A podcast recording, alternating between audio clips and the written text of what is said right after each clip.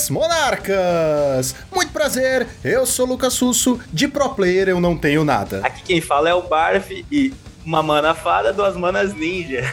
Eu sou o Monkey de Luffy e eu vou me tornar o rei dos piratas. Saudações navegantes de todos os planos, aqui quem fala é Gabriel Gonzalez e pela primeira vez na gravação nós começamos sem bater palma. Isso é o sinal do fim dos tempos. Exatamente, senhoras e senhores, estamos aqui com duas lendas, dois monstros do Pauper, para ter uma conversa de como é ser um pro player e falar um pouco sobre as conquistas desses dois jogadores incríveis. Tudo isso e muito mais logo depois dos nossos reports. Hearts.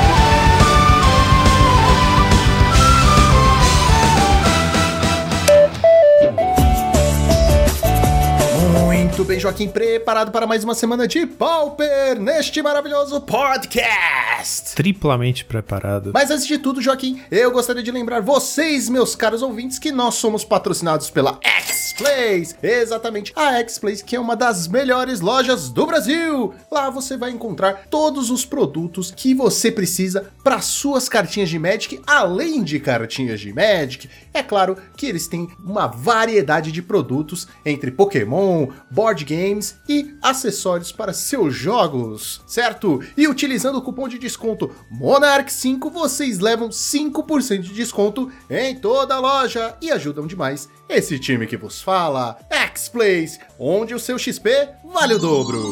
Falando em X-Plays, falando em qualidade em alegria. Se você, meu caro ouvinte, está ouvindo este episódio na data de publicação dele, numa sexta-feira, dia 8, saiba que amanhã, dia 9, às 14 horas, terá Pauper Legacy na X-Plays a 20 reais. Então, pessoal, vamos colar em peso por lá que os campeonatos têm sido incríveis sempre dando um total de 20 players, mas é claro, Joaquim, que a gente tá sempre tentando bater esse recorde, né? Se vocês têm a curiosidade de conhecer alguns membros do time, saibam que nós sempre estamos marcando presença nesses campeonatos que estão sendo cada vez mais incríveis, certo? E agora vamos para o nosso Challenger do sábado. Vamos lá, a temporada de Selva, pelo visto, continua em vigor porque quem ganhou o Challenge do sábado foi Boggles, pilotado pelo Backoff. Em segundo lugar, tivemos um de Mirfadas, pilotado por Mamá, que tá sempre aparecendo aí, pilotando suas fadinhas. Em terceiro lugar,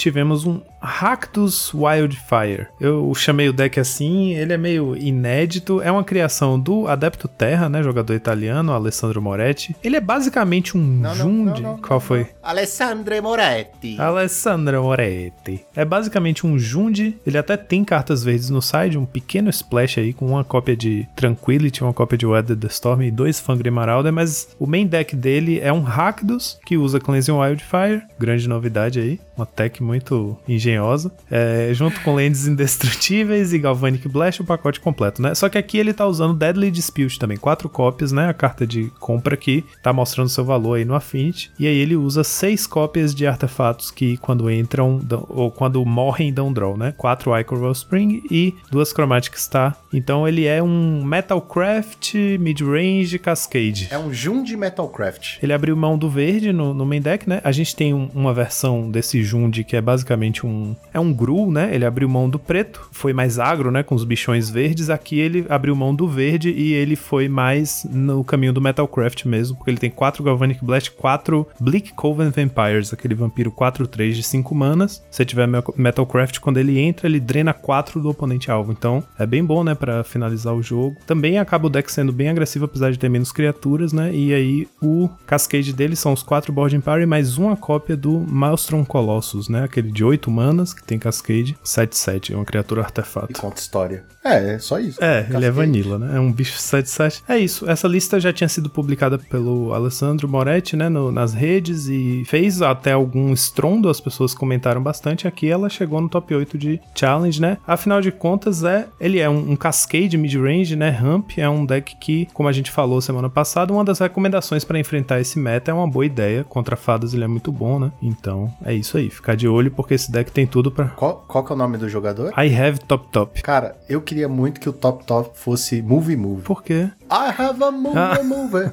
I have a mover mover. I have a Move! Quarto lugar tivemos o Luffy do Chapéu de Palha, nosso, um dos nossos convidados do episódio. Quis fazer bonito, é isso? Pra aparecer, senhor É, Luffy? e, e o Luffy que nesse mesmo dia em que rolou esse challenge do sábado fez um outro resultado muito substancial, a gente vai falar já já, nosso querido colega de time, né, que é o Gabriel Mota, ele foi com o classe, a clássica lista dele dessa temporada, que é o Grixis Affinity, é, só com 12 bichos, né, isso chama atenção, é o que diferencia a lista dele, ele usa duas cópias de Makeshift Munitions, e ele se garante aí com essas 12 criaturas, são as essenciais, né, Discípulo da Câmara, Atog, Miren Força, acabou, não precisa de mais nada. Em quinto lugar tivemos, com a mesma lista do Luffy, o Galeo Jiao pilotando um Grixis Affinity também, não é exatamente Galeujão? a... Galeujão, não sei como é que fala o nome dele. É, é que se ele for Gião, ele pode ser lá do Hermanoteu, entendeu? Nossa, é muito difícil contar É, piada cara, pra você. desculpa, eu sou uma pessoa sem referências pro Tá humor. bom, vai, segue. Quem entendeu, entendeu. Quem não entender, não entende mais. Ele tá usando aqui o que é basicamente uma lista do Luffy, só que desatualizada. E o side um pouquinho diferente. É, ele tá usando basicamente a lista que o Luffy usou, sei lá, dois challenges atrás, né? Então o main deck tá idêntico a como era, que hoje em dia a única diferença é que o Luffy cortou um Battle Rage, que trocou por uma segunda cópia de Fling, né? E o side tem umas diferencinhas também, ele não tá usando o Ancient Grudge. Em sexto lugar, apareceu mais uma das nossas recomendações da- do fim de semana passado, só que com um pequeno tropeço aí da parte do jogador, né? O jogador X, X2, jogando com Ozov Pestilência, mas a versão com bichos. Como quem tá catequizado aqui pelo nosso podcast sabe, essa é a versão. Lixo, ruim, errada, que deveria ser banida. Eu fiquei brincando da última vez, né? Ele é basicamente uma mistura de um, de um Boros Monarca com um Orzhov Pestilência, porque é Core Skyfisher, Traben Spectre, Spare Supplies e Pestilência. É, nossa, como é bom realmente. Uau. Mas, mas enfim, é uma boa escolha, né? Porque a gente tá vendo um top 8 que só teve um de Mir fadas e mais nenhum deck de fadas. Então, e aqui a gente tá vendo alguns dos motivos, né? Esse é um bom predador. Mas se ele tivesse ido A versão com certa? a versão certa, teria até chegado mais longe, é. talvez. Mas enfim, é pra você ver, o, o Pestilência é uma escolha tão boa contra um meta recheado de fadas que até a versão errada vai bem. Mas não vamos, né? Não vamos dar bola aí pra Então, versão errada. menos, né? Menos um Créditos pouco. ao jogador, não ao deck. Em sétimo lugar tivemos um Stomp. Vai, Stomp! Pilotado pelo Medvedev. É, de novo, aquela versão que a gente viu da última vez, com 4 Mongrel, 4 Ultiola. Como no deck, na, na lista da semana, eu trouxe um, um RG Madness que quase não tinha Madness. Quase dá pra dizer que esse aqui é um Stomp Madness, né? Só porque tem 4 Ultiola. Mas brincadeiras à parte, né? O que ele tem de inovador é isso aí mesmo. Os Mongrel e Ultiola. Aí ele corta o Elephant Guide, que eu sempre acho uma escolha interessante, né? A carta mais pesada do Stomp e tal. Aqui ele tá com uma cópia no main deck de River Boa, mais três no side. E aí ele basicamente abriu mão dos Scargan Pit School, que ele abriu mão disso e da Silhana, né? Pra poder focar, fazer esse pacote aí de cachorro mais lagarto, os amiguinhos do Madness. E em oitavo lugar, coroando aqui a, a, a terceira, o terceiro Affinity aparecendo nesse top 8 foi o Eli Silva pilotando um Grixis também, mas uma build um pouquinho diferente, com um Durez no main deck e com quatro Frogmite. E ele dá uma segurada nos Disciple of the Vault, vai só com dois. E os top decks foram, primeiro lugar, Affinity 10 decks, 19% do meta. Segundo lugar, Dimir Fadas 7 decks, 13% do meta. E terceiro lugar, Boggles com 6 decks, 12% do meta. E agora vamos para o Challenger do domingo. Em primeiro lugar tivemos o Monoblue Fadas, pilotado pelo Drugo. Essa lista dele com 22 criaturas, duas cópias de Spire Golem, porque ele só usa 15 ilhas, né? Então o Spire Golem pode se tornar uma,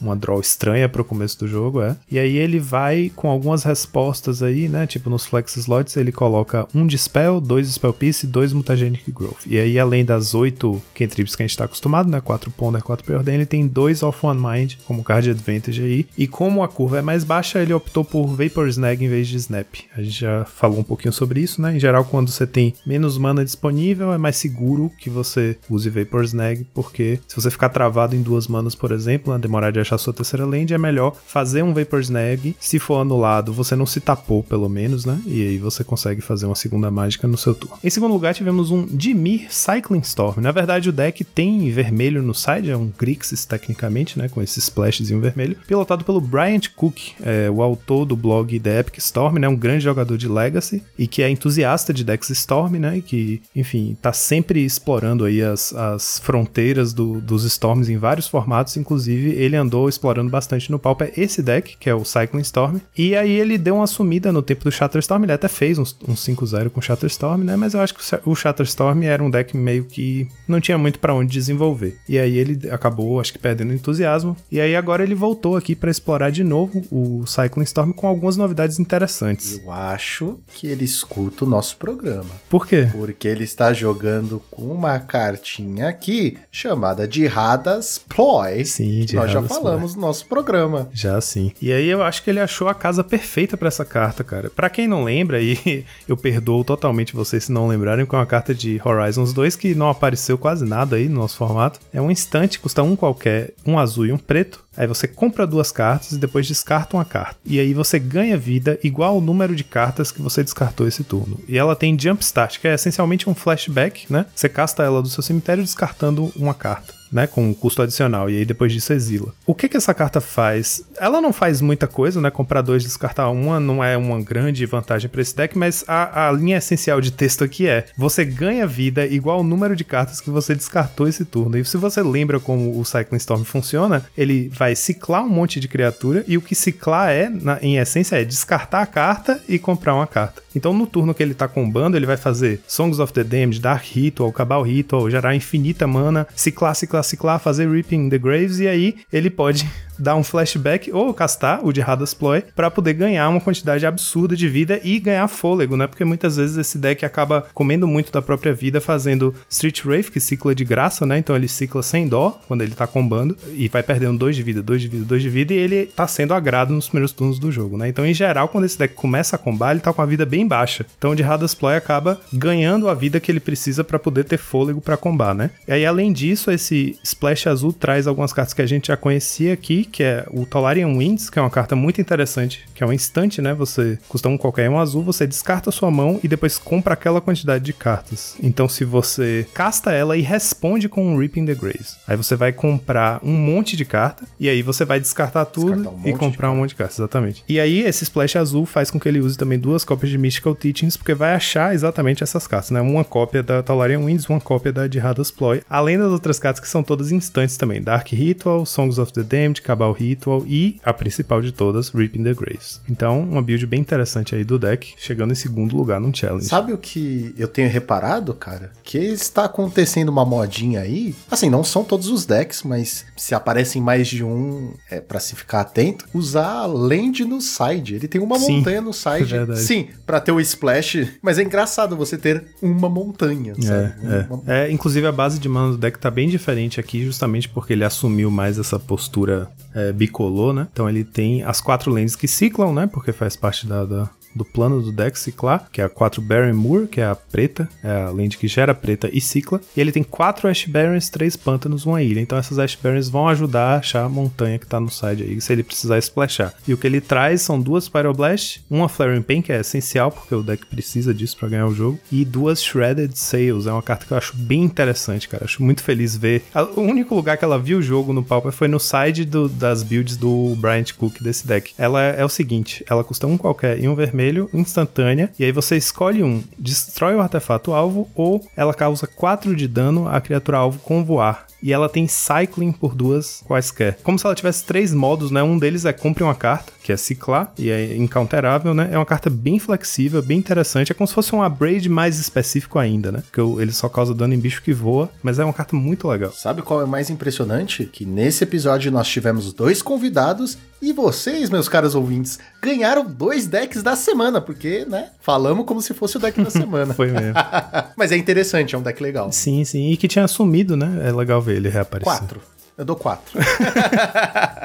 em terceiro lugar, tivemos o Grixis Affinity, pilotado por Jujubin em 2004. A build aqui com 3 Gear Seeker Serpent. É uma, uma das variações do Grixis, é essa que usa de 2 a 4 Gear Seeker Serpent para poder fazer um jogo mais bichão se precisar, né? Menos combo. Em quarto lugar, tivemos o Boros Bully. Olha aí, outro deck que a gente recomendou na semana passada. E também acho que um dos grandes responsáveis pela diminuição da quantidade de fadas no top 8, né? Esse Boros Bully aqui É um Boros Bully, não tenho o que dizer. Boros Bully, né? É igual o Burn, não muda. O Boros Bully tá muito perto de ter uma lista, é, como é que eu falo? É, fechadinha, Definitiva. né? Definitiva. Pois é. Ela deve ter uns dois flex slots, assim, que o pessoal. Algumas pessoas não usam Guardian, outros usam dois, outros usam três Se Palo chamam escolhas pessoais. Exato. E aí foi nesses slots que aquela cartinha que eu gosto muito, particularmente aquela Thrilling Discovery, teve um tempo aí que ela fez que ia ficar, mas, mas parece que não vingou. Quinto lugar tivemos um Boggles, pilotado pelo Darth Kid.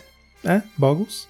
É isso aí, gente. É, é, é isso. Não tem muito o que falar. Boggles é Boggles. A, a diferença é que 4 Blue Blast e 4 Red Blast é impressionante. É, um side bem focado. Em sexto lugar tivemos o Ryuk, mais uma vez fazendo justiça a você, Lucão. Pessoal do Asa Branca, Cara, eu vou realmente. trazer o Ryuk aqui só, só pra ele falar o quanto que ele ama o Orzhov Pestilência. A gente tem que É só pra trazer ele um dia aqui pra agradecer pessoalmente a ele. Cara, muito obrigado por levar a palavra do. É. A palavra do Ozob Pestilência pras pessoas, mostrando que Eu, é a eu vou mandar certa. agora no Twitter. No Twitter. Eu tô gravando na, na quarta-feira. Então é só seguir lá, Lucão MTG, e eu vou mandar uma mensagem pra ele agora. Como é um clássico da build do Ryuk, né? Ele usa oito descartes no main, quatro Durez, quatro Castigate. Ele é famoso por não ter a menor piedade com os descartes dele. E aí no, no side ele ainda tem mais quatro cópias de Divest, que é muito bom contra a Affinity, e três de Stress também. Então ele pode ter no total no main deck um 15 cópias de cartas de descarte.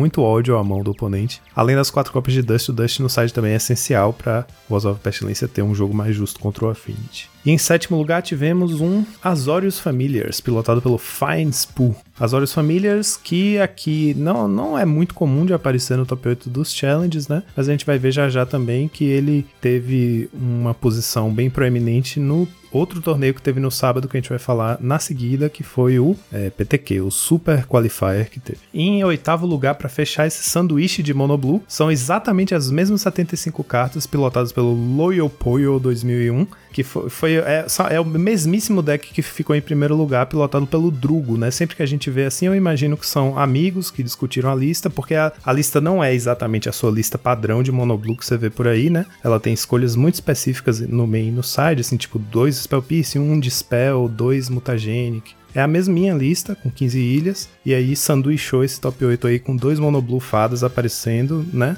Sem nenhum outro UX aparecer no top 8. E os top decks foram: primeiro lugar, Affinity, 10 decks, 16% do meta. Será que vai precisar de um outro ban aí? Segundo lugar, Dimir Fadas, 9 decks, 14% do meta. E terceiro lugar, Elfos que não valem nada, 6 decks, 9% do meta. Lutaram, lutaram, lutaram e não chegaram nem lá. Vitória pessoal. E agora vamos para o Pauper Super Qualifier. Então, o Pauper Super Qualifier aconteceu no sábado, logo que acabou o challenge do sábado, começou o Super Qualifier, né? No fim da manhã. Então a gente teve aí nosso querido Luffy do Chapéu de Palha, que tava terminando de jogar o challenge do sábado e emendou no início do Super Qualifier. E O que que acontece? É um PTQ que os dois primeiros colocados ganham a mesma premiação e os dois primeiros colocados se classificam para o Pro Tour, né?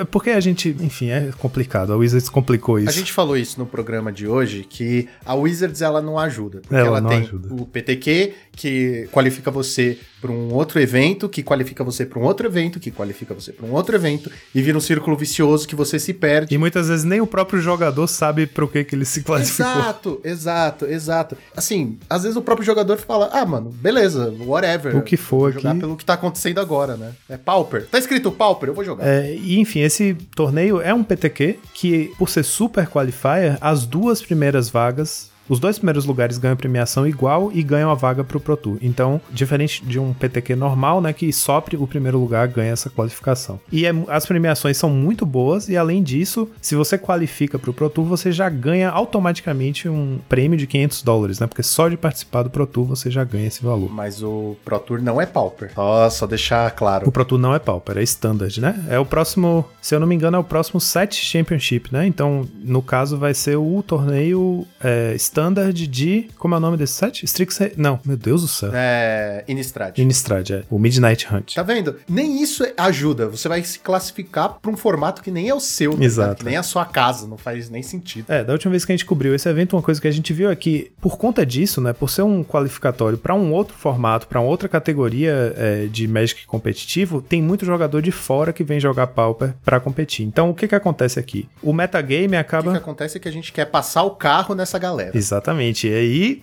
muito feliz que dessa vez rolou. O que, que acontece também é que o, o metagame acaba sendo um pouco distorcido por conta disso. Como as pessoas estão indo tryhard, tem muita gente que não conhece o formato, eles vão dar uma rápida pesquisada, vão ver qual é o deck que tem mais jogo contra a maior parte do field e vão jogar com aquilo. Então a gente teve uma predominância absurda de UB-fadas. Como a gente sabe, é um deck muito forte. Mas a gente acabou de ver, por exemplo, que nos challenges do fim de semana, as pessoas que estão sabendo atacar esse metagame estão conseguindo combater a dominância do fadas, né? A gente viu ele aparecer uma vez entre as 16 vagas do top 8. Em compensação, no top 8 do Super Qualifier, a gente teve quatro fadas entre os oito decks. Então, né, isso prova também, a gente vai ver entre os top decks mais jogados, o, o Fadas predominou completamente, foi, foi absolutamente dominante. Então, por isso a gente teve, né, esse top 8 com o, o Fadas. Mas não acho que necessariamente signifique um retrato de um formato problemático. Eu ainda acho que o Fadas passou ileso pelo ban e isso talvez acarrete um, né, um, um desbalanceamento. Não, mas, mas esse, esse evento, ele é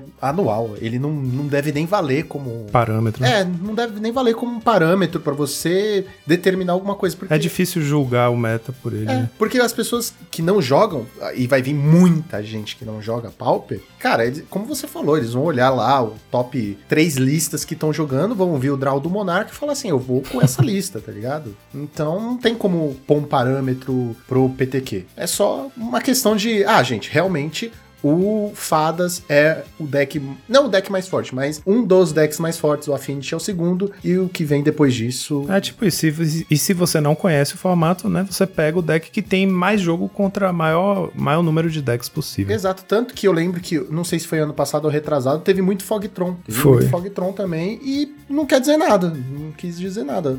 Ó, Dimir Fadas, só por isso vamos querer banir ou falar que é um problema? Não, é porque... Mas se quiser banir o Affinity aí, por causa dos, dos Challengers, sei lá, né? Em primeiro lugar, a gente teve o Azorius Familiars, olha aí, a gente tinha falado sobre esse deck, pilotado pelo Not Good, o Simplify, pra quem segue a comunidade, né, tanto no Discord quanto no Twitter, que é um cara super jovem, tem 17 anos de idade, e é um piloto exímio desse deck, né, tipo, se especializou nesse deck há muito tempo, desde que ele começou a jogar Pauper, basicamente é o deck principal dele, Pet Deck, ele começou a jogar Assim, Pauper, tipo, muito tempo, dois Se anos. especializou. Nossa, parece que ele tem uns 30 anos, tá ligado? Mas assim, muito justo ver ele ficando, né, em primeiro lugar e qualificando através de um, de um PTQ desse, porque ele é uma das figuras que realmente tá aí coroando o nosso formato há muito tempo na comunidade internacional, né? E essa build dele, o que tinha de especial, assim, pra ter chegado lá, foi quatro cópias de Dust to Dust, mais duas cópias de Revoke Existence, que é o mini Dust to Dust, né? Pra quem não sabe, Revoke Existence é um qualquer um branco, é um feitiço e exila o artefato ou encantamento alvo. Como se fosse um mini Dust to Dust, então o áudio dele ao Affinity tava no máximo aí, fez ele conseguir chegar lá. Em segundo lugar, tivemos o nosso querido Gabriel Mota, Luffy do Chapéu de Palha, que tá aqui com a gente hoje, no episódio principal. Isso aí, o palha de chapéu do Luffy. Luffy do Chapéu de Palha. Como a gente tava falando, né? Ele pilotou a mesma lista que ele jogou no Challenge e que ele tinha feito top 8 no Challenge. É a lista dele que se, se destaca pelo uso de poucas criaturas, né? 12 criaturas, como a gente falou. Ele tá usando. Ele tá sendo minimalista, usando o que precisa tá lá e fora isso, maximizando as chances. Makeshift, né? Makeshift, Já- exatamente. Já Duas cópias. Uma, uma cópia de bicho ali que tá pingando. Exatamente. Então ele pega todos os flex slots que esse, essa build do Affinity tem, que muita gente às vezes usa pra colocar três cópias de Gear Seeker e tal, duas cópias de Frogmite. Ele a- maximiza card advantage, porque ele usa duas Witching Well e três Deadly Dispute. Normalmente a gente vê dois Deadly Dispute e Witching Well não costumam aparecer nessa build. O side dele também com quatro cópias de Pyroblast, quer dizer, três Pyro, um Red Blast, três Hydroblast, três Crack Clan, um Reaping the Graves, um Fire Cannonade. A lista dele, né, testada e testada a Faustão por ele mesmo, é. Garantia de sucesso aí. Ele pilota com maestria essa lista. E, pra não deixar de constar aqui, que o Luffy também é um rapaz muito jovem. O Gabriel Mota tem 16. 17 aninhos. 17 também? 17, fez aniversário. Olha só, então os dois vencedores são menores de 18 anos de idade. Mas aí, muito bacana, porque, primeiro, a gente tem dois caras super jovens, né? Que são meio que prodígios, né? Estão jogando muito bem, fazem sempre resultado. Dois caras que são do nosso formato, né? Que estão sempre lá aparecendo e eles garantiram as vagas. Isso eu acho muito bacana. Na verdade, eu considero isso só mais energia, porque o jovem tem energia, né? Provavelmente os outros velho pai tava cansado de jogar o challenge e falou assim: porra, mano, fudeu,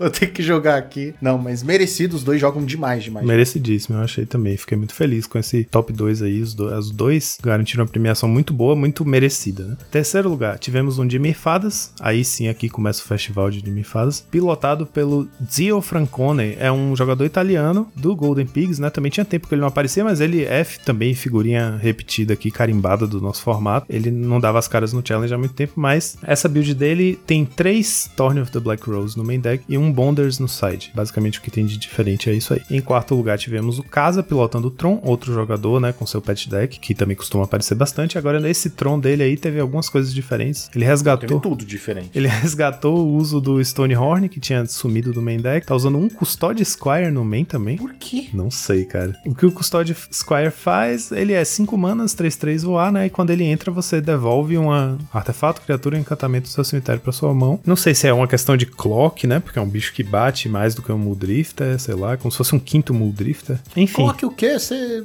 Não, não, não. Meu Deus. É bicho estranho. muito esquisito. É muito Foi estranho. um 3-3 voar qualquer. Foi aquele bicho que era 3-4 que jogava, que era incolor? É o grifo lá, o. Isso, o esquisitão lá, incolor. É, bate também, mas, cara. E compra uma carta, sei lá. Tem Counter Spell. Tem uma cópia de Counter já sabe, Spell, né? uma cópia de Dispel. O Brendo vai chiar. O Brendo vai chiar. É, counter, pra mim, quem joga com Counter Spell no deck não sabe jogar. Mas quem fez top aqui foi ele, né? Um Counter Spell, um Dispel, um Negate, um Forbidden Alchemy, outra carta que nunca Deus, mais voltou. apareceu aqui, é. E um Scatter Shot no main deck. Pra quem não sabe, não lembra, Scatter Shot é 3 manas, dois quaisquer um vermelho, instante, causa 1 de dano à criatura alvo e tem Storm. Então, né, no turno certo ela pode limpar uma mesa, mas é uma carta inusitada. Caraca, eu não consigo. Eu não consigo entender o que se passou na cabeça dele, cara. O que é bom, né? Porque mostra que o cara pensa fora da caixa. Mas assim, eu, eu olhei pro. Square- Caraca, ele tem o. A, a lesminha. E tem a ele lesma no side, é, no side. Meu Além de Deus. duas cópias do Fangre Marauder, que é muito necessário aí, porque a matchup contra o Affinity é muito complicada pro Tron. Eu, eu juro que eu não tenho coragem de montar essa lista. é muito esquisito. Em quinto lugar, tivemos um de Mirfadas, pilotado pelo Tito Odira, outro italiano, outro especialista em um X. Normalmente ele joga de UR, né? Mas aqui ele foi de UB. A lista dele também com três Torn. Acho que isso aí foi um plano arquitetado pelos italianos, né? Com três Torn no main deck. E duas cópias de Luz e Focus no main deck também. Eu ainda tô esperando ver essa carta jogar, cara. É, ela, tá, ela aparece aqui e ali, mas ela não fez esse, esse estrondo todo que a gente pensou. E ele usa uma cópia de Devour Flash no main deck. A gente tinha visto, né, que alguns UB estavam começando a usar Chainers no main. Ele tá usando um Devour Flash, pra quem não lembra, um qualquer, um preto, instante, o jogador alvo sacrifica uma criatura, é um Edge, né, um, tipo um Edge do Diabólico, só que ele ganha vida igual a resistência da criatura sacrificada. Então é uma carta que não é emergência, você pode usar em você mesmo, sacrificar um Torn ou um Augur of Bolas, ganha 3 de vida, mas em geral você vai usar no oponente mesmo. Ele tem mais uma cópia do Devour Flash no side, além do Bonders no side, o que me faz pensar que essa, essa escolha de 3 Torn no meio e um Bonders no side foi alguma coisa que eles testaram juntos, provavelmente, porque são colegas de time, né? Em sexto lugar tivemos um de Mirfadas pilotado pelo Mikatara 1994, outro jogador, né, que aparece sempre nos challenge. É, o deck dele tem um Chainer no main, a gente tava falando de Chainer no main, e dois Chainers no side. Em sétimo lugar, tivemos um Hack dos Affinity, pilotado pelo Fine Spoo, jogador que jogou de Azorius Familiars no domingo, né? Hack dos Affinity usa as quatro Deadly Dispute, porque não tem touchcast, né? E basicamente sobrecarrega aí dos artefatos que dão draw quando saem, com duas cópias a mais de Terrarium. Mas eu, particularmente, não tô muito convencido do benefício de tirar o azul do Affinity, não. Acho que as lentes novas facilitaram o Splash, né? Então não tem porquê você ter medo de usar três cores. Mas, mostrando aqui que o Hack rápidos. Foi bem, né? Foi uma boa escolha. Oitavo lugar, o último de Mirfadas do top 8, pilotado pelo MSS Kimbolic, que é brasileiro. A build dele também com dois chainers de main, né? Mas fora isso, é o Befadas. E os top decks foram: primeiro lugar, Dimir Fadas, 42 decks, 24% do meta. Segundo lugar, Affinity, 28 decks, 16% do meta. E terceiro lugar, Izzet Fadas, 14 decks, 8% do meta. E agora vamos para a listinha da semana. Joaquim, eu quero trazer a listinha da semana.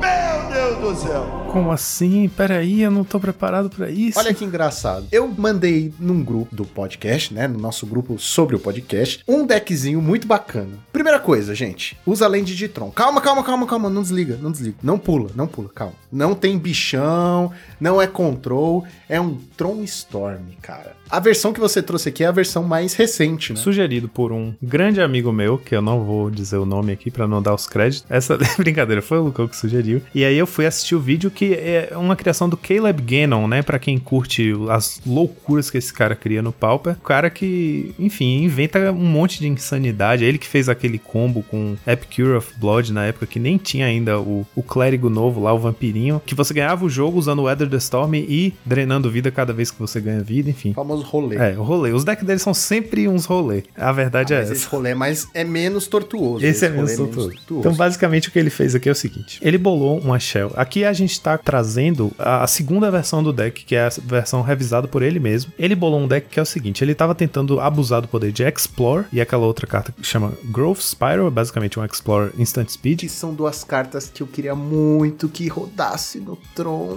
cara. porra. Growth Spiral, quando saiu, eu sempre falei assim, porra, eu sempre quis que rodasse, mano. Porque eu acho que é uma carta tão forte. É. Você fazer uma land extra no seu passe, tá ligado? Sim. E comprar uma carta, porra, eu sempre achei tão O Explorer é basicamente isso, né? Um qualquer e um verde, é um feitiço. Você pode jogar uma lente adicional esse turno e compra uma carta. O fato de ser feitiço compensa pelo fato de ser só mana verde, né? Que aliás é um dos problemas desse deck, que ele tem a base de mana muito só o Tron, assim, então vai ter muita mana incolor. E pra compensar, ele tem muitas esferas, né? Esfera cromática, estrela cromática e Barbed Sextant, que ele substituiu nessa build nova pelo Terrarium que tinha antes. Então o que, que o deck faz? V- vamos tentar resumir aqui. A ideia é basicamente alternar um turno turbo em que ele usa a vantagem de mana do Tron para castar várias mágicas e fechar com um Galvanic Relay gigantesco. Para no turno seguinte ele ter acesso a muito mais mágica e aí com o Tron fechado, ele consegue castar Explore, baixar mais uma lente de Tron, outra Explore, outra lente de Tron e cada vez que ele faz isso é como se fosse um ritual que além de gerar mana, compra carta, né? Porque você fazer um Explore e baixar uma Urza's Tower quando você já tem o Tron fechado é basicamente você fazer um ritual e comprar uma carta. Então a ideia é explorar o poder dessa estratégia para poder castar tudo o máximo possível que você revelou com seu relay, né? Que você só tem um turno para fazer. Então ele alterna um turno turbo, que ele vai fazer Storm, né? Esfera, História, Esfera, casta Manamorfose, compra carta, faz isso. Várias mágicas, terminando com um relay gigante, de 6, 7 mágicas, sei lá. Às vezes mais, 10. Aí no turno seguinte, ele vai continuar comprando carta e gerando mana e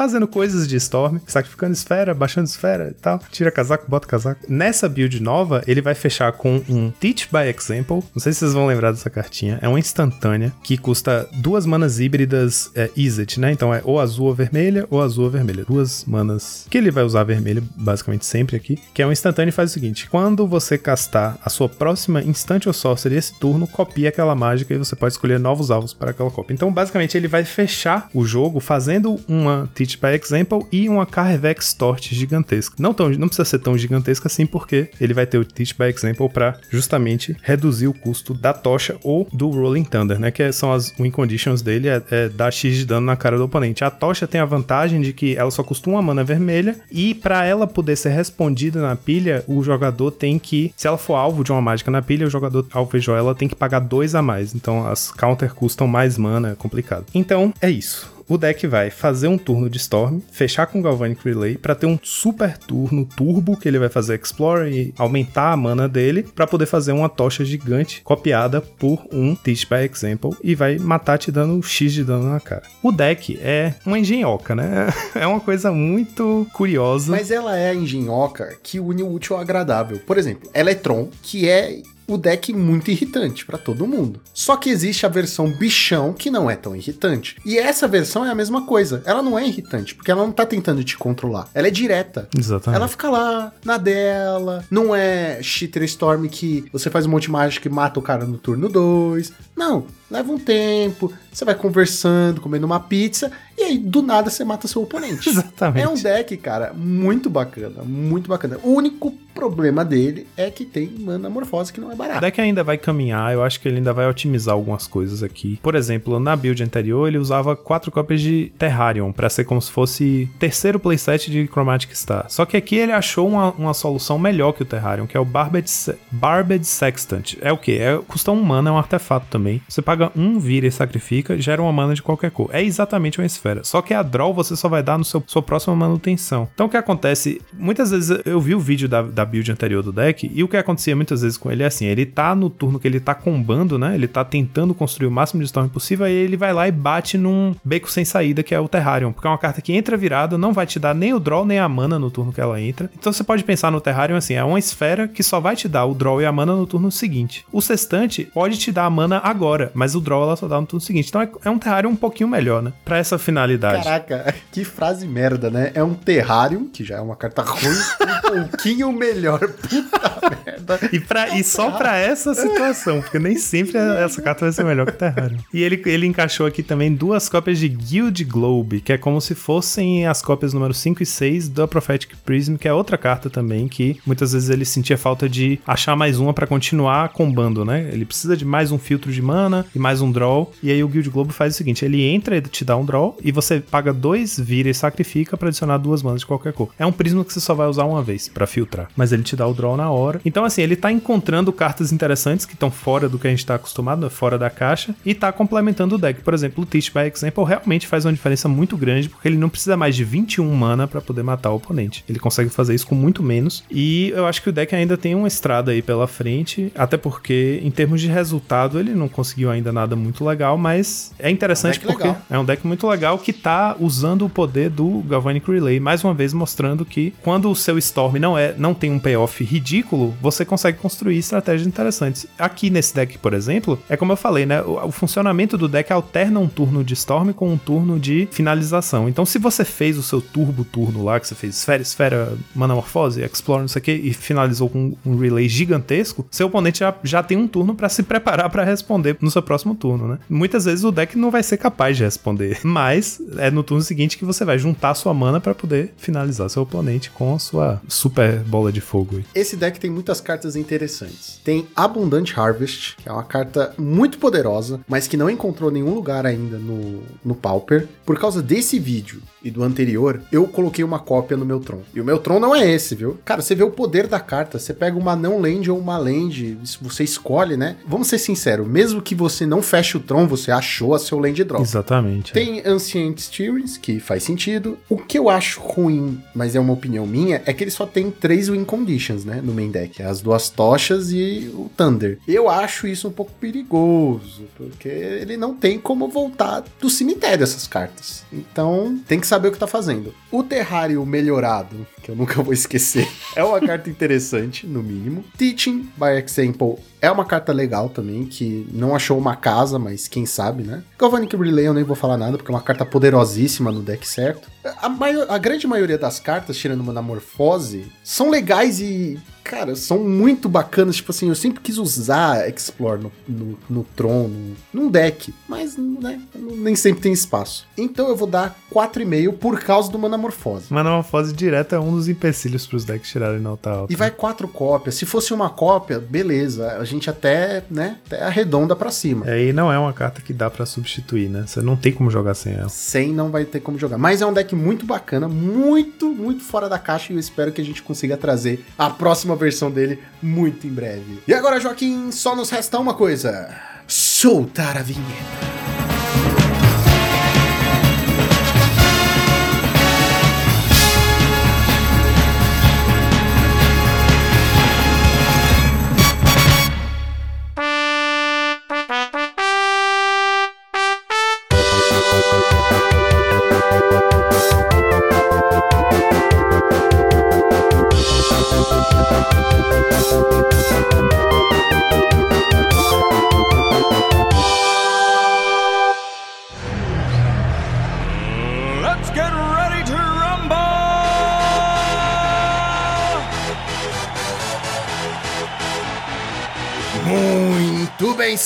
Senhoras e senhores, vamos ter esta conversa aqui, ó. Dois monstros, monstros, jogadores de primeira linha, primeira categoria. O Barf e o nosso querido Luffy, que é do time. A gente vai começar com aquela pergunta master: como vocês começaram a jogar Magic e conheceram e migraram pro Pauper? Manda aí, Luffy, pode ir. Eu achava que os mais novos eram por último, mas beleza.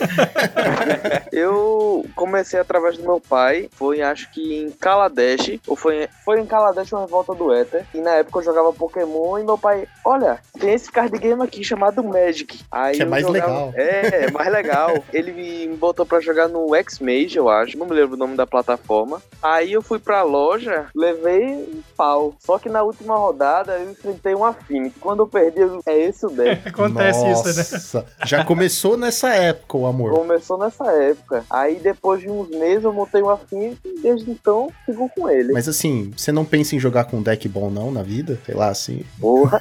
não, sacanagem. Quem sou eu? Não, não, não, Luffy, sacanagem. Quem sou eu pra falar alguma coisa? E no pós-Bandatog? E no pós-banda Tog é uma boa pergunta, né? O meu primeiro contato no Magic provavelmente foi quando eu era bem moleque, na época de escola. Tinha o pessoal que jogava, achava legal e brincava. Só que não sabia o que era Pauper, que existiam formatos. Pra mim, Magic era Magic. Você montava ali um tribalzinho e brincava. Fractious, Elfos, Goblins, e é isso. E foi isso. Joguei por um tempo, quando era muito novo. E daí, no começo do ano passado, eu... eu e aí eu parei, enfim, né? Parei.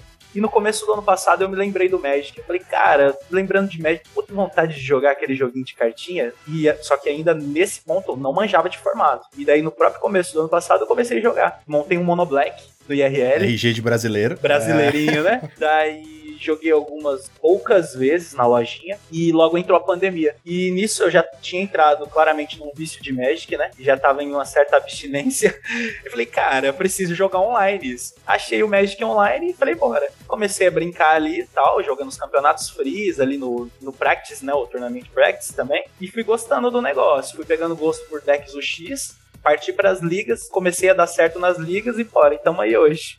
Não tem tanto tempo assim. Agora, curioso, né, é olhar a história de vocês, que é um caminho que não é muito comum, né, Lucão? A gente recebia as pessoas aqui e elas já praticamente irem de cara pro Pauper, né? Embora a gente sempre venha aqui reforçando que o Pauper é um, é um bom formato de entrada, você vê que o, o Luffy já chegou praticamente no Pauper, né? Montou um deck e enfrentou o Affinity, se apaixonou. E o Barf também um caminho parecido, embora ele tenha tido a famosa jornada do herói jogador de Magic. Qual é a jornada? Você começa, você ama, você para e você volta, entendeu? Que é a jornada do herói do E jogador. nesse meio tempo você odeia. É, você odeia, você vende as suas cartas, você se arrepende, é assim, tem todo um drama envolvido, né? Mas é curioso, porque ambos acabaram tendo uma relação rápida com o Pauper, né? E experimentaram outros formatos, assim, tiveram contato, é, além do, do bagunção, né, Baf, que aí é normal, mas outros formatos, vocês já tiveram contato, jogou... Como é que foi mais ou menos isso? Eu, particularmente, já experimentei o Standard no, no Arena antes de partir pro Mall. Não gostei. Também já joguei algumas vezes o Pioneer. Joguei alguns PTQs Pioneer. Mas também não, nada se comparou ao Pauper. Pra mim, o Pauper é, é o formato É perfeito. raiz, né? assim, não, não consigo comparar. É raiz, cara. Eu gosto muito.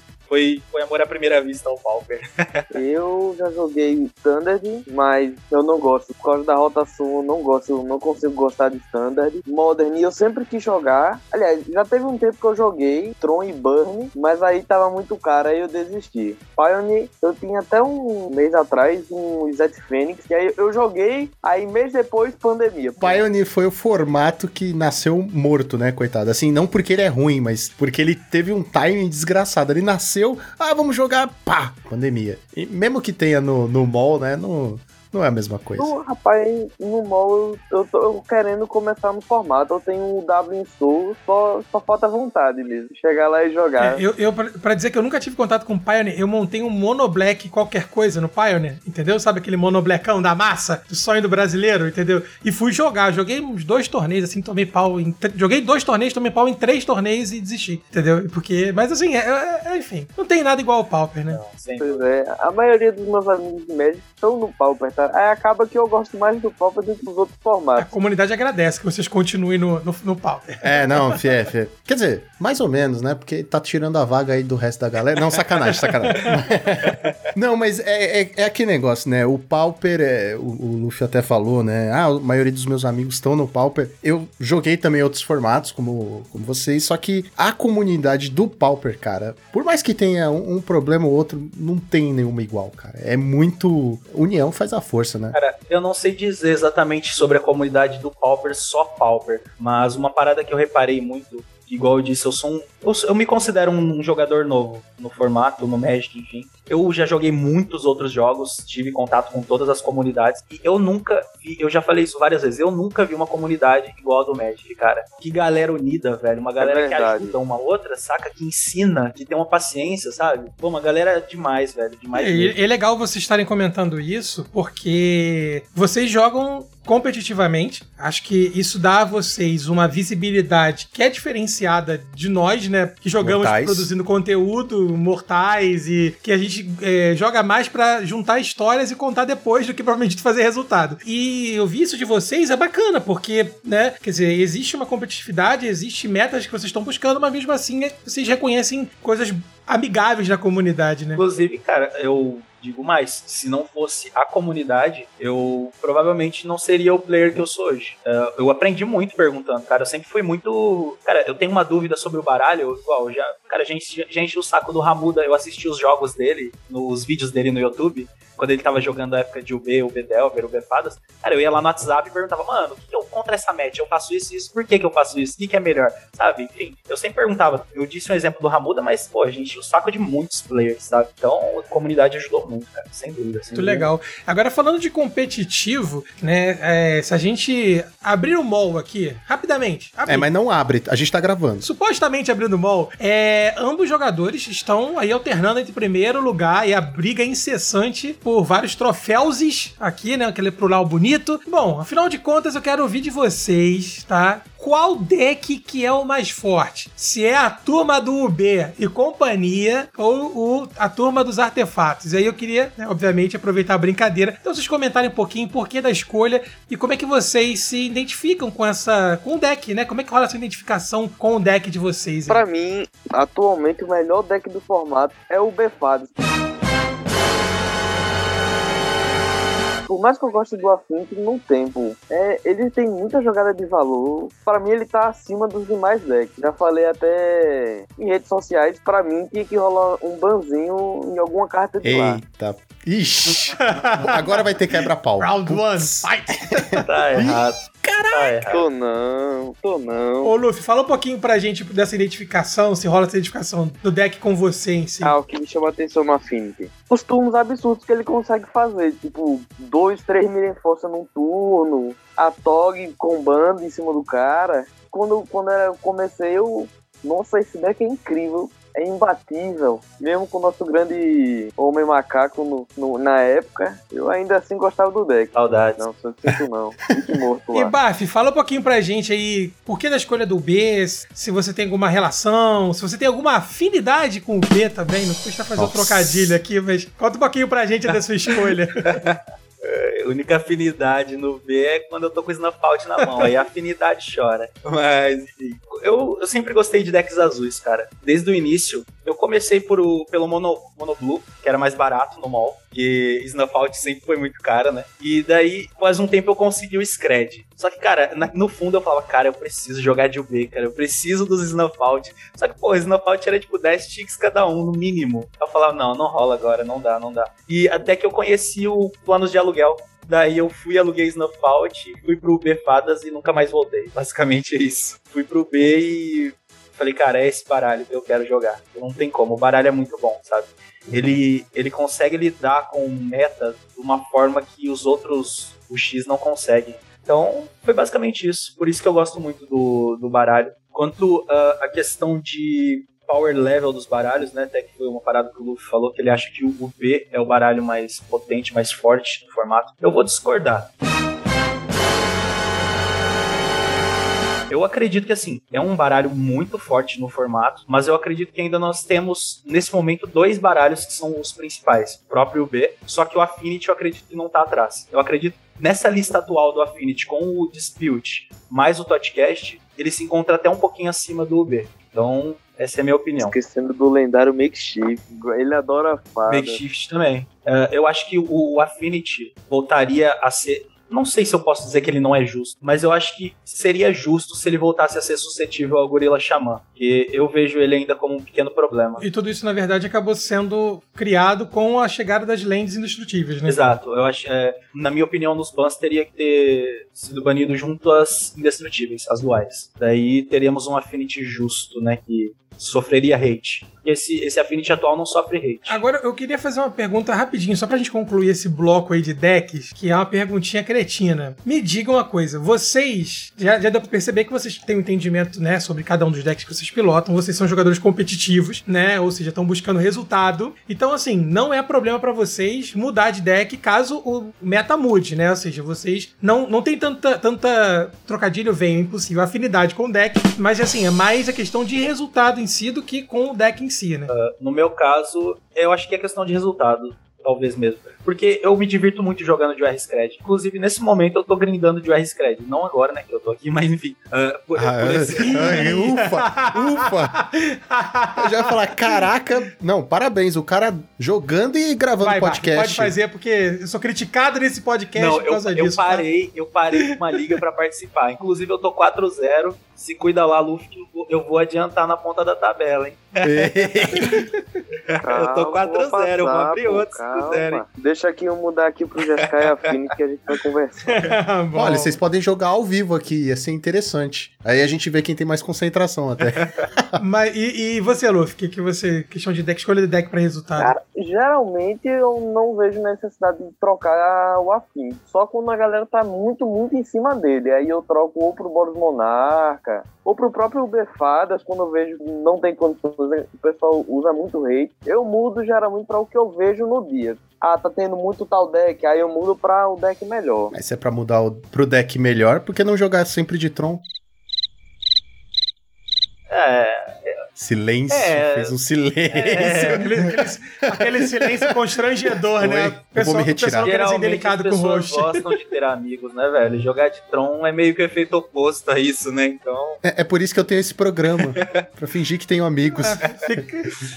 Mas eu tinha um Tron na vida real. Eu gostava dele. Eu só não tinha tempo pra jogar. Porque e nem amigos pra jogar, né? Porque ninguém devia querer sentar pra jogar um forfã com né? isso, né? O, Claro que tinha, pô. Aqui na loja na... tinha uns 3, 4 trons, era toda a gente a Loja alegria. gostosa de jogar, hein, velho? Aí era só mirro. Tinham quatro, não, tinham quatro trons, aí você jogava a, a galera do tron jogando se separadinho um contra o outro, sabe? Não, o, o, bom, o bom é esse, pô. O bom é esse, que aí tinha os burns, os stomp, aí tudo acabava o jogo em 15 minutos, você tava lá, gente, no tron. Lá na rodada, o cara, espera, o cara esperando 30 minutos, vai esperar. Você vem aqui até a lojinha, espera um tempo do cacete.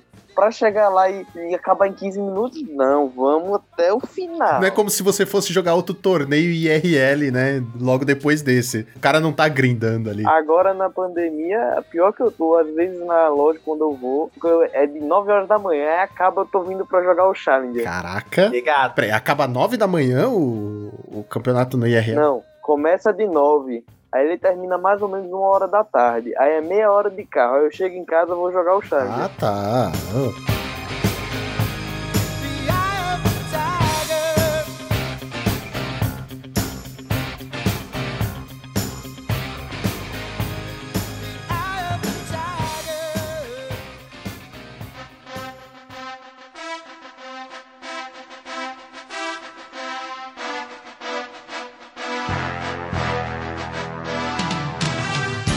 E agora eu queria falar um pouquinho dos torneios que vocês participaram. Que eles são maiores até do que o Challenger, né? Até mais esperados do que o próprio Challenger. Eu queria que vocês, primeiro, antes de tudo, falassem um pouquinho qual e como é esse torneio que vocês participaram. Cara, sinceramente, eu não sei o direito o nome, nem o nome do torneio. Eu sei, eu sabia que assim, era um torneio gigante, tinha uma premiação muito foda e que eu precisava ir bem. Eu sabia isso, tá ligado? Eu, eu acho que é uma boa descrição. É um torneio grande, foda, que, eu, que tem premiação grande. Acho Falei, que cara, é, dá uma é o grana. famoso paga bem. Exatamente. Tá pagando bem, vambora, vamos jogar. Então, sinceramente, cara, até hoje eu não sei se eu ganhei vaga pra alguma coisa. Do melhor, ele é de graça. Exatamente. Essa moedinha você não usa em nada. Você joga, ganha- o que você ganha dali é, é muita alegria. E demais. Eu, eu joguei ele pensando, quero ficar top 16. Pra mim já tá ótimo. Eu fui meio que nessa ideia. Eu falei, cara, se eu pegar top 16, top 32, eu já tô bem, já dá pra levantar uma grana. Daí, a hora que eu vi, eu tava na beira do top 8 ali, não tava nem acreditando. Tava louco, fazendo um griteiro aqui já, velho. Cada vitória era uma comemoração absurda. E a minha foi foda, porque eu tava jogando o Challenger e, e o Showcase. Fiquei acho 4 no Challenger. Aí beleza, perdi. Aí tava jogando e perdi por um R-Scred. Tava 0-1, eu já fiquei, ok. Triste, acabou, top 32, bora. Aí eu fui ganhando, aí eu 3-0. Eu, peraí, 4-0. Tava lá, 7-1, eu passei. O, o que o Barf jogou é o Showcase, certo? Que dá vaga pra disputar os qualificatórios finais do MOX, que é um torneio anual do É MOX. que eles colocam tanto nome diferente, tanta coisa, que a gente fica perdido, né, cara? Isso é um lance que sempre me irritou, porque assim, você tem lá o showcase que te dá vaga pra um MOX, que te dá vaga pra um outro torneio que te dá vaga. Pra... É tipo um ciclo vicioso que, que você meio que vai se perdendo, sabe? Sim, cara, eu fiquei totalmente perdido. Eu ganhei uma vaga, eu não sei nem pra que eu vou usar ela, pô. eu não sei nem o que torneio é, velho. Eu sei que.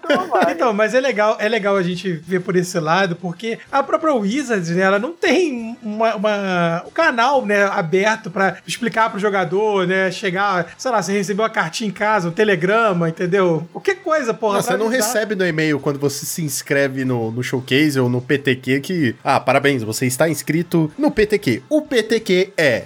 O showcase é. Não tem, né? Não, é mas é um nome legal, vai. Você pode falar já, ganhou o showcase. É, não, showcase e É PTQ são nomes legais, mas é como vocês falaram, ah, ganhei, mas eu joguei pela premiação, eu não joguei pelo o que ela dá a mais, não é? É, eu acredito que tanto eu quanto o Luffy foi a mesma, Exatamente. mesma, situação. Nós jogamos pela premiação, não pelo que a vaga, dá vaga pra tal coisa. Não. Tipo, tudo bem se der vaga ali, der pra jogar e tirar uma grana, bora, tá ligado? Só vamos. O que é interessante, então, porque eu ia complementar se vocês tinham feito algum preparo mental, né? Algum, algum treino especial pra esses torneios. Acho que o treino, sim, né? Porque é um torneio com premiação grande. Mas eu acho que um preparo mental que vocês tiveram foi quase involuntário, né? Porque não teve pressão. Ah, Tem a pressão de querer ganhar, mas não tem a pressão de, não, eu preciso ganhar porque eu quero participar desse evento que vai me dar a vaga, né? Não, não teve isso. Eu acredito que não. Bom, pelo menos pela minha parte, não.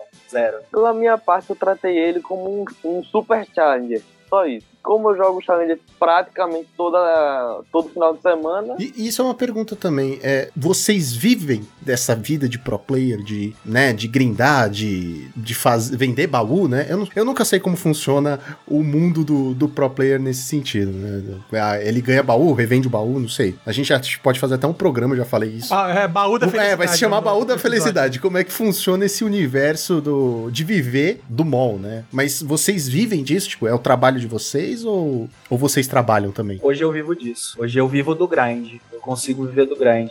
Assim, no começo eu falei, cara, será que dá pra viver disso? Porque, pô, eu tô jogando um joguinho, isso não me dá futuro, vamos dizer assim, né? Porque uma pessoa mais, como eu posso dizer? Conservadora, né? Conservadora vai olhar e vai falar, cara, você tá vivendo jogando um joguinho. Família tradicional brasileira. É isso. E é isso, cara. Só que foi, foi, tá aí. Tô, hoje eu tô vivendo disso. Unicamente disso. eu, o meu dinheiro todo vem do mal também. Mas não é uma coisa que eu pretendo levar pra vida. Eu não quero virar, um, virar só um grind. Eu quero arrumar um emprego. Eu, eu moro ainda com papai e mamãe. Ô, ô, Luffy, desculpa, mas pros ouvintes que por acaso não te conhecem, você mora com papai e com a mamãe, mas você tem quantos anos, amigo? 17. Então, tá tudo bem. Pior é se você tivesse 35 anos e tivesse voltado a morar com papai Mas e com a mamãe. voltada é uma coisa. Assim, eu jogo geralmente umas quatro ligas por dia e depois vou viver minha vida. Eu tenho uma meta de cinco baús por dia. Geralmente eu atinjo e paro, vou estudar, vou, vou dormir, vou fazer alguma outra coisa não médica. É, cinco baús por dia dá mais ou menos dois ticks e meio, né? Cinco baús por dia dá 10 ticks. 50 reais. 10 ticks vendendo por 4, dá no final mais ou menos 1.200 reais. Quando eu tava de férias, eu fazia 10 baús por dia, minha meta. Interessante. Eu, assim, no, no começo, uma parada que eu acho que até quase ninguém deve saber. Eu fazia o curso de educação física e eu acabei trancando, né? Não sei se é o certo fazer isso, não façam isso, crianças. Eu tento levar essa meta um pouquinho mais, mais alta. Até porque hoje eu já vivo. Eu não moro com meus pais, eu moro sozinho desde os 18 anos, sei lá. 16. Só faltou falar 16 também. Eu ia falar, caraca! Aí eu vou me sentir muito mal, realmente, né, cara? Então eu, eu tento colocar uma meta ali diária de 10 a 15 chests por dia, no mínimo. Segunda segunda, autora. Aí, só que assim, como é uma parada que sou.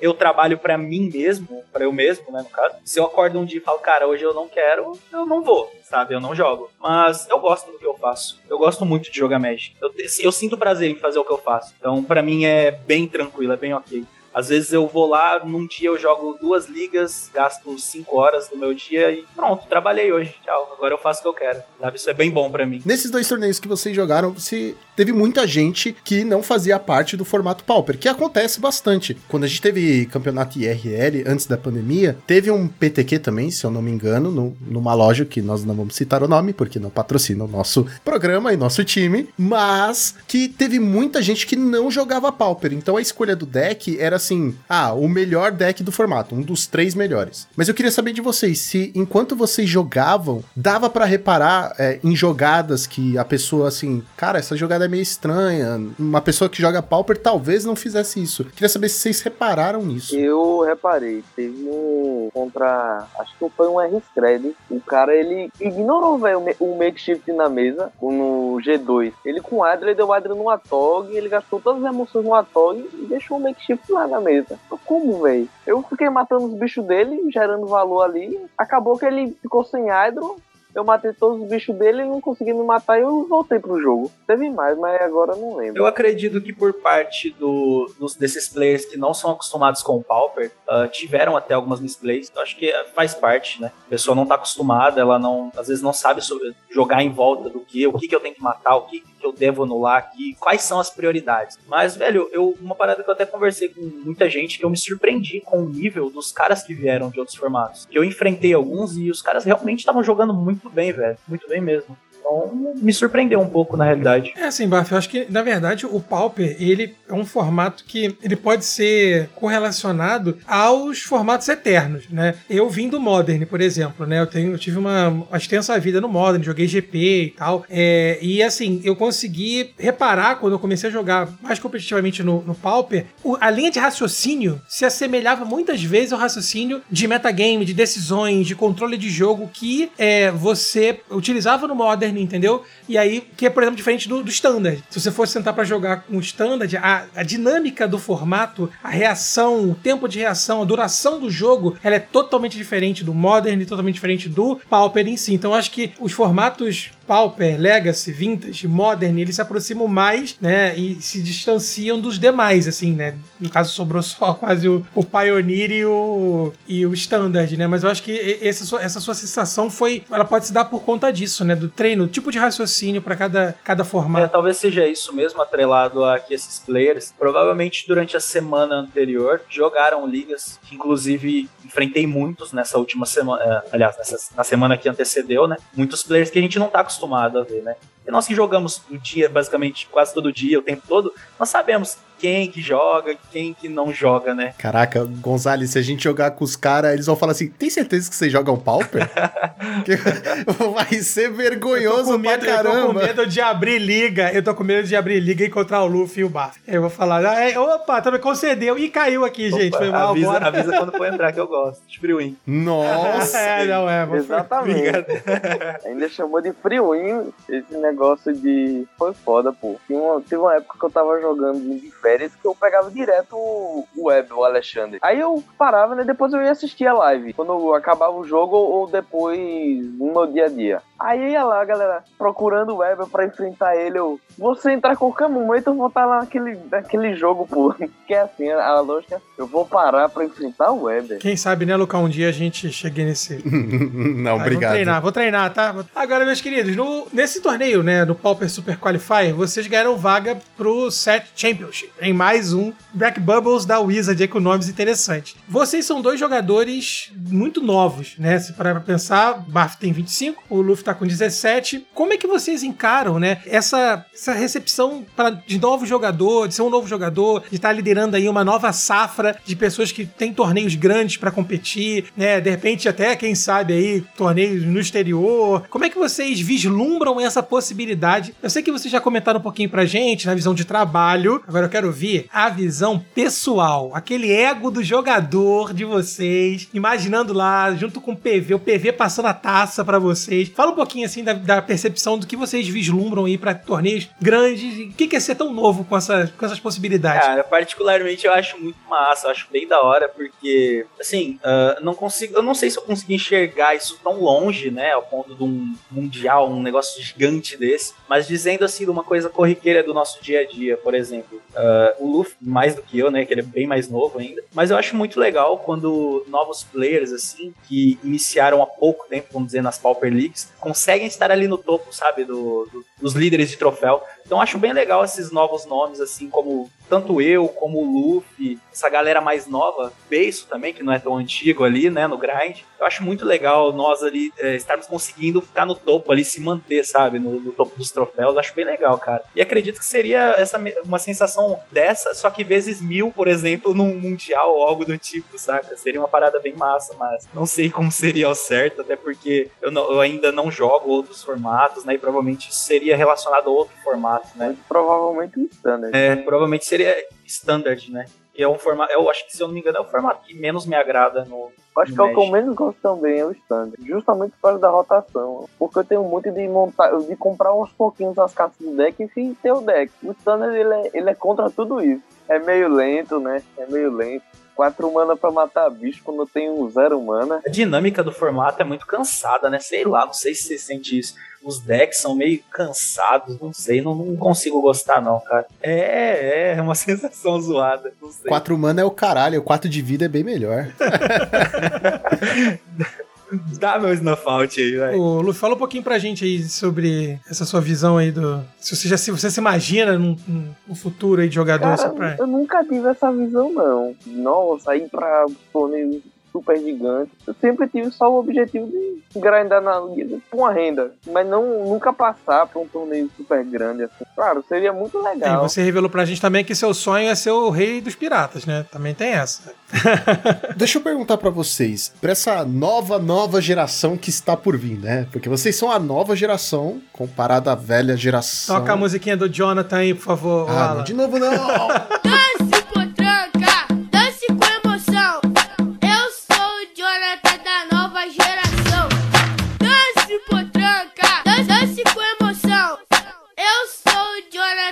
nova geração. Qual o conselho que vocês dariam para as pessoas que querem começar a, a ser grinder, a jogar ligas, né? E eu, eu vou juntar isso com uma outra pergunta. Quando se está preparado para jogar uma liga ou um challenger? Qual é o sentimento que fala assim, não, agora eu me sinto pronto e confiante para jogar um challenge? Olha, uma dica que eu tenho é foque em um deck. Assim, você procura um deck que você goste mais e foque nele. Porque tem- eu conheço algum jogador que é assim, ele joga com um deck, joga duas semanas com ele, aí bota algum defeito e troca pra outro. E, nu- e nunca decide um deck. Se você quer um objetivo de ficar mais competitivo, você foca em melhorar com um deck. É quando você se sentir confiante, você não perceber misplay, Concordo. pede pra alguém assistir, ver se percebe alguma, algum erro que você fez na partida.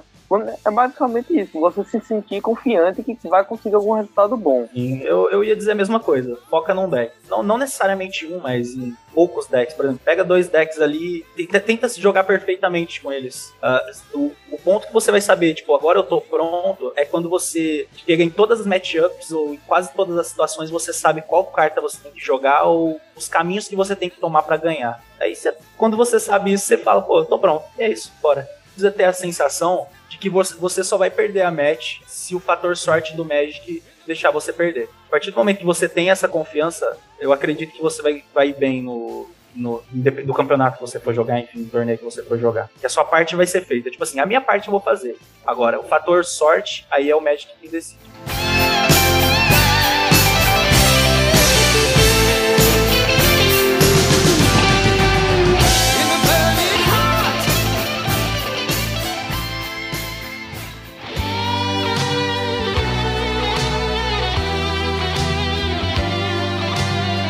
Sabe, Magic é um jogo competitivo, né? A gente tem as alegrias, as tristezas, tem aquele momento que você passa um pouco de raiva interna, que você fala, filha da puta de jogador. E a gente queria saber assim: existe uma rivalidade entre, entre os pro players aí? É um momento fofoca. É um momento fofoca. Eu queria saber de vocês. Se vocês têm aquele seu rival, vocês têm um Nêmesis. O alto Nêmesis de vocês. Rapaz, eu, eu não sei, eu não acho que ele me considera um Nemesis, mas eu tenho um que é o Casa. Porque ele, toda vez que eu passo pelo top 8, ele me tira. É ele que ganha de mim, pô. Nesse showcase eu me vinguei. Eu, ele foi de Tron, eu consegui. Mas geralmente é isso, eu vou lá e enfrento ele, perdi. Então o Casa é o seu Nêmesis. Cara, quando eu enfrento ele, ele tá de UB, é incrível. De UB? Cara, eu, eu não sei, eu não sei dizer se eu tenho um.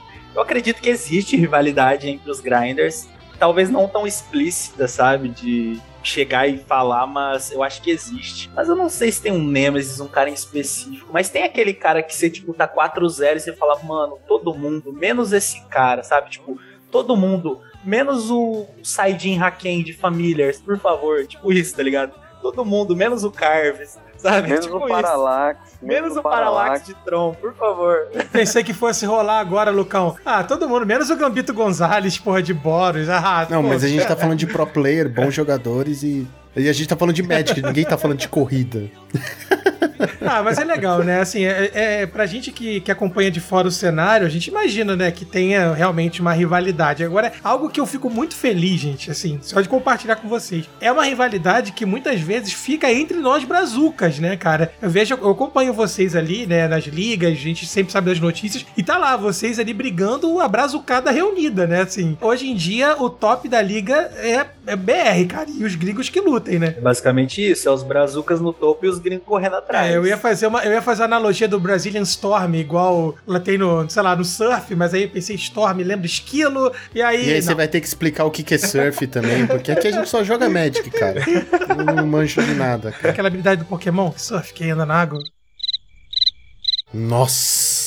Tá, deixa pra lá. Beleza, foi só. Você tá Foi vendo? Vocês estão longe. vendo, né? Eu tenho que fazer os cortes ao vivo aqui. Tipo, eu tenho que. Agora, meus queridos, o Benço de Gé, ele já participou aqui com a gente, né? A gente já entrevistou ele. E quando ele veio aqui, ele contou um pouco sobre o dia a dia de um grinder, né? Como o cara acorda, a preparação. Eu sei que vocês já comentaram um pouquinho, vocês já explicaram pra gente mais ou menos como é que é. Hoje em dia, como é que vocês encaram é, essa vida de grind, né? Quer dizer, como é que vocês se preparam, organizam um dia? Eu sei que vocês já comentaram que estabelecem metas, mas assim, pra galera que tá começando, né? Pensa nisso, assim, que tá aqui acompanhando o nosso programa e fala, pô, queria ser grinder. Fora escolher um deck, ter o foco, como é que é o dia a dia? Como é que vocês é, se organizam pra buscar essa, essa renda extra ou a renda principal de vocês? Pra começar, quer dizer, tô começando agora, Gambito Gonzalez Grinder. Qual a meta que vocês acham que eu poderia colocar pra eu não ter a frustração? Que é um outro ponto que a gente também debate muito aqui, né? Muitos de nós encaramos o match como um hobby e aí vocês já encaram como um trabalho. Então, como é que vocês assim, trabalham com essa questão da frustração e meta? Só pra gente entender se a gente quiser começar. Eu, eu acho que primeiro de tudo tem que, teria que escolher um baralho bom. Não adianta você querer grindar e ter sucesso de White Soul Sisters, tá ligado? Ô, Não acabei vai, de montar um, cara. Pô, cara. Tipo, vai nos baralhos tier, cara.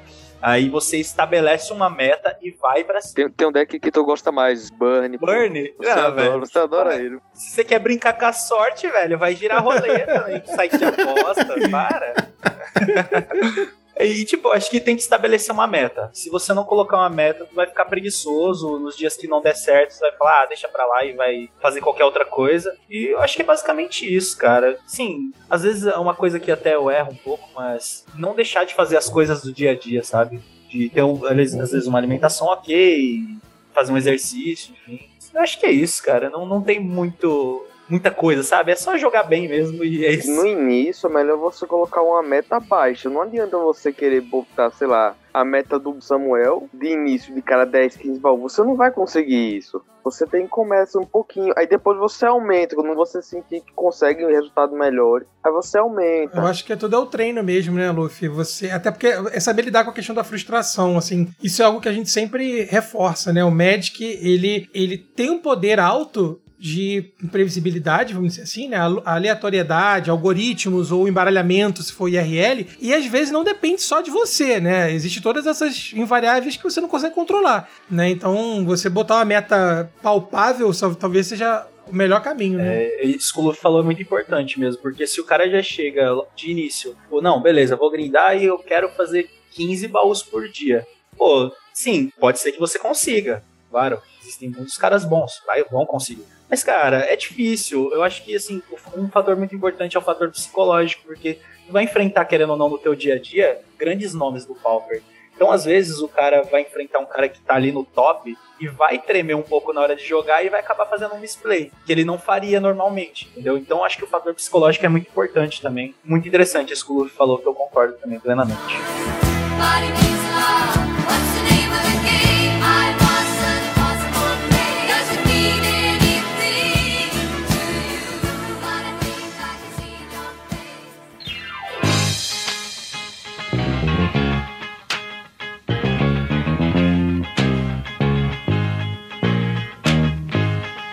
E pra finalizar este episódio que está assim, eu diria top grinders aqui, a gente vai fazer um bate-bola jogo rápido inédito, uma pergunta pros dois responderem, né? Afinal, nós temos pela primeira vez dois convidados. Olha só que, que diferentoso que nós somos, revolucionários, uau. Uma comida. A comida favorita de vocês. Hambúrguer.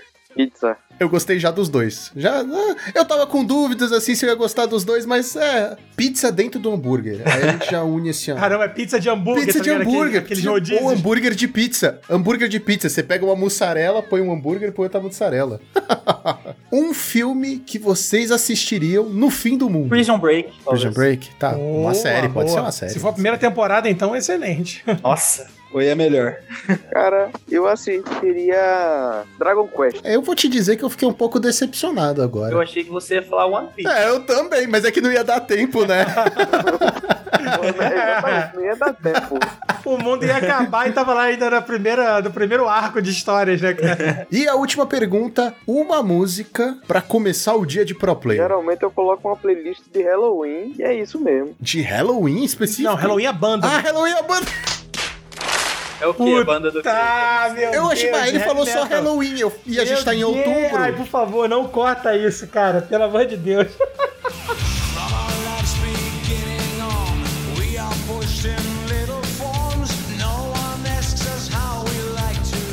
Caralho, aí imagina os malucos assim, música de Halloween, tipo, cara, os caras. Eu de- achei que ele escutava o estranho de mundo de Jack, tá ligado? Isso é o Halloween, isso é o Halloween, Halloween. Eu, Ah. eu, eu, tipo, ouço de tudo. Eu sou muito eclético pra música, velho. Tem uma música que eu tô ouvindo, tô viciado nessa música, tô ouvindo todo dia. Ah, chama Love and Wanted.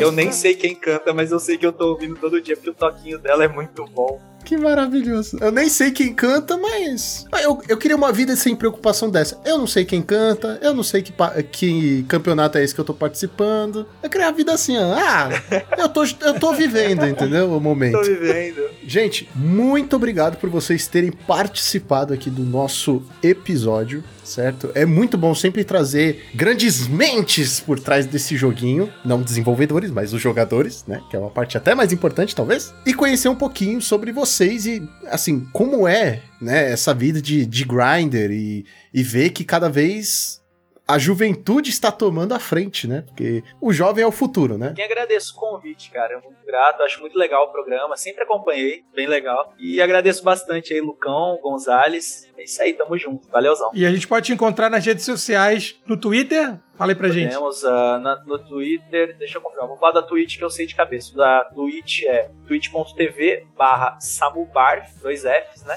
Eu tô tentando voltar agora a fazer lives com mais frequência. O Twitter é a mesma coisa, ó, é twitter.com barra samubar. Eu vou assumir enquanto pelo, pelo WhatsApp mesmo. né? Não tenho tantas redes sociais. WhatsApp e Telegram. Tá tu- tudo bem, né? É só Tá pro bom. mais, mais íntimos. Ele é mais reservado, é só pros íntimos que ele vai passar o WhatsApp. Mas sério, gente, muito obrigado. A gente espera que vocês voltem pra futuros episódios aí, né? Quem sabe? Mas e vocês? Já pensaram em ser top players, top grinders da comunidade do Pauper e do Magic? Qual seria o deck que você escolheria para chegar longe? E por que seria o Mono White Herói? Deixem nos comentários. Não se esqueça que estamos em todas as redes sociais e nós temos o projeto do Padrim. Exatamente. Tá pensando em dar uma ajuda pra gente? Entra no link do Padrim e confere lá os planos que dão diversas recompensas, certo? Então, fim do turno, Draw do Monarca!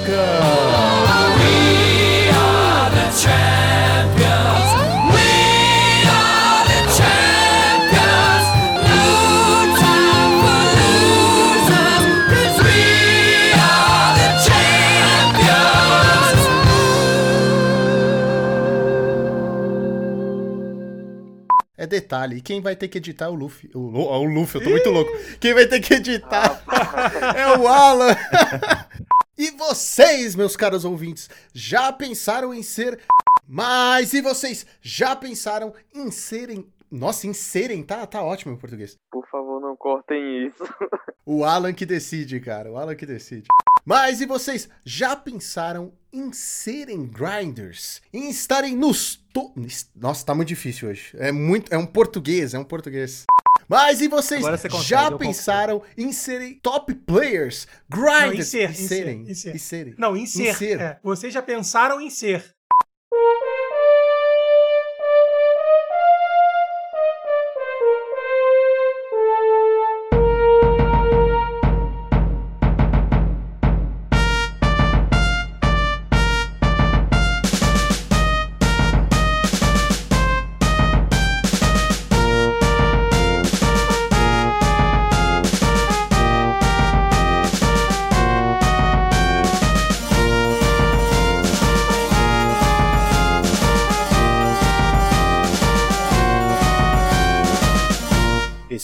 Podcast foi editado por Monarques MTG Produções.